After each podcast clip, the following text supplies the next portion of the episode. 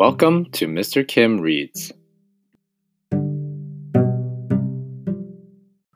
The Cricket in Times Square by George Selden. Illustrated by Garth Williams. Chapter 3 Chester Tucker Mouse had been watching the Bellinis and listening to what they said. Next to scrounging, eavesdropping on human beings was what he enjoyed most. That was one of the reasons he lived in the Times Square subway station. As soon as the family disappeared, he darted out across the floor and scooted up to the newsstand. At one side, the boards had separated, and there was a wide space he could jump through. He'd been there a few times before, just exploring. For a moment, he stood under the three legged stool, letting his eyes get used to the darkness. Then he jumped up on it. Psst, he whispered. Hey, you up there? Are you awake? There was no answer. Psst, psst. Hey, Tucker whispered again, louder this time. From the shelf above came a scuffling, like little feet feeling their way to the edge. Who's that going? Psst, said a voice. It's me, said Tucker. Down here on the stool.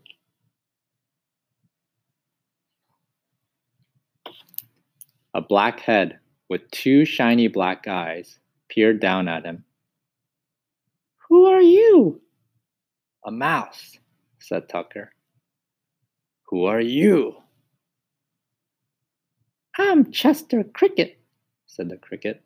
He had a high musical voice. Everything he said seemed to be spoken to an unheard melody. My name's Tucker, said Tucker Mouse.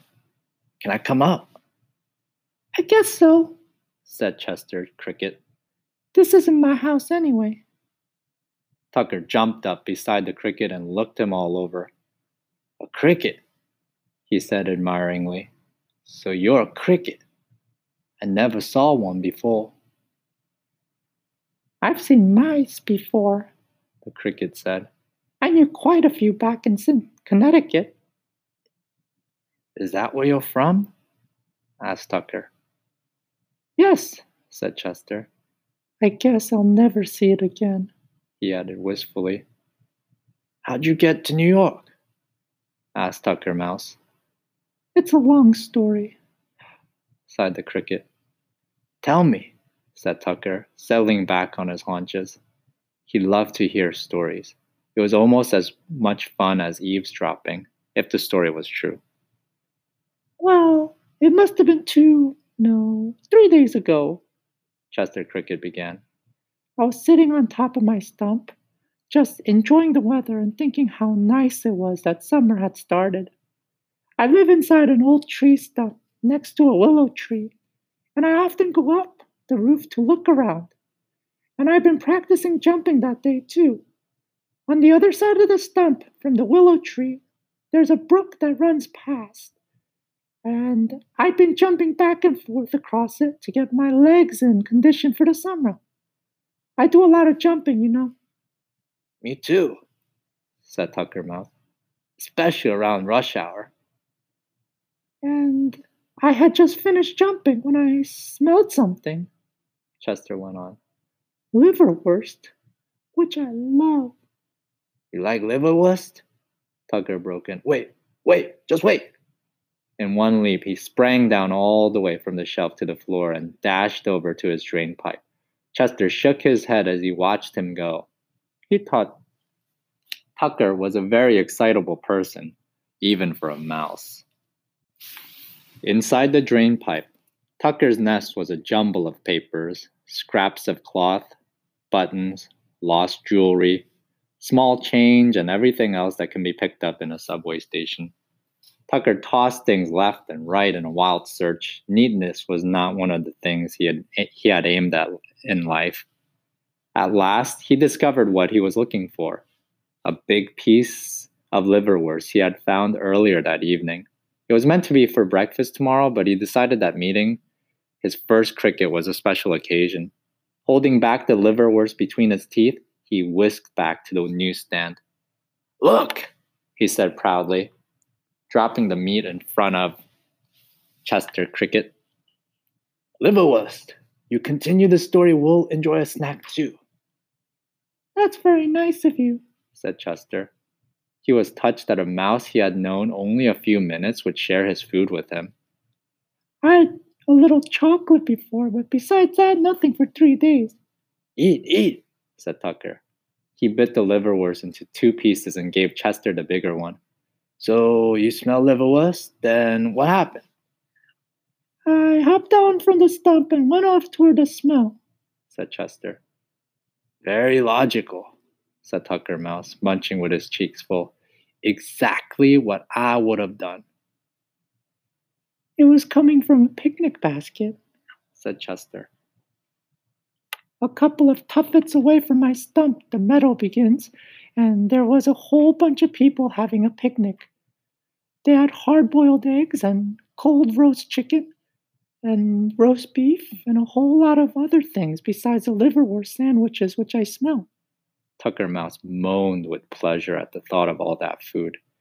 They were having such a good time, laughing and singing songs, that they didn't notice me when I jumped into the picnic basket, continued Chester. I was sure they wouldn't mind if I had just a taste. Naturally not, said Tucker Mouse sympathetically. Why, why mind? Plenty for all. Who can blame you?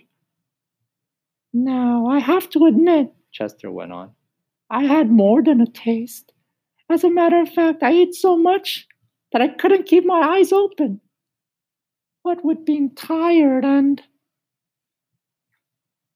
from the jumping and everything. And I fell asleep right there in the picnic basket. The first thing I knew, somebody had put a bag on top of me that had the last of the roast beef sandwiches in it. I couldn't move. Imagine, Tucker exclaimed. Trapped under roast beef sandwiches? Well, there are worse fates. At first, I wasn't too frightened, said Chester. After all, I thought, they probably come from New Canaan or some other nearby town. They'll have to unpack the basket sooner or later. Little did I know. He shook his head and sighed. I could feel the basket being carried into a car and riding somewhere and then being lifted down. That must have been the railroad station. Then I went up again, and there was a rattling and roaring sound, the way a train makes. By this time, I was pretty scared.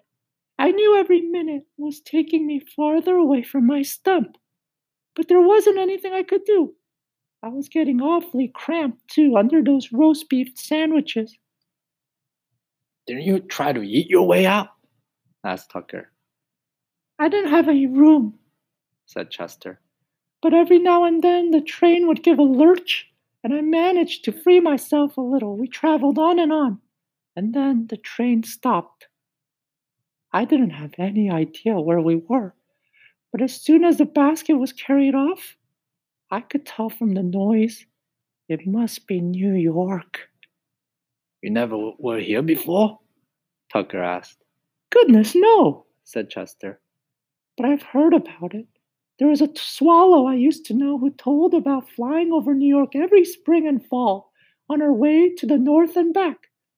But what would I be doing here? He shifted uneasily from one set of legs to another. I'm a country cricket. Don't worry, said Tucker Mouse. I'll feed you liverwurst. You'll be all right. Go on with your story. It's almost over, said Chester. The people got off one train and walked a ways and got on another, even noisier than the first. Must have been the subway, said Tucker. I guess so, Chester Cricket said. You can imagine how scared I was. I didn't know where I was going. For all I knew, they could have been heading for Texas, although I don't guess many people from Texas come all the way to Connecticut for a picnic. It could happen, said Tucker, nodded, nodding his head. Anyway, I worked furiously to get loose, and finally I made it. When they got off the second train, I took a flying leap. and landed in a pile of dirt over in the corner of this place where we are. Such an introduction to New York, said Tucker.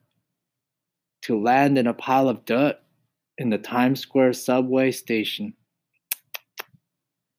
And here I am, Chester concluded forlornly. I've been lying over there for three days, not knowing what to do. At last, I got so nervous, I began to chirp. That was a sound, interrupted Tucker Mouse. I heard it, but I didn't know what it was. Yes, that was me, said Chester. Usually, I don't chirp until later on in the summer, but my goodness, I had to do something. The cricket had been sitting next to the edge of the shelf. For some reason, perhaps it was a faint noise like padded feet tiptoeing across the floor, he happened to look down. A shadowy form that had been crouching silently below in the darkness made a spring and landed right next to Tucker and Chester. Watch out! Chester shouted. A cat! He dove headfirst into the matchbox.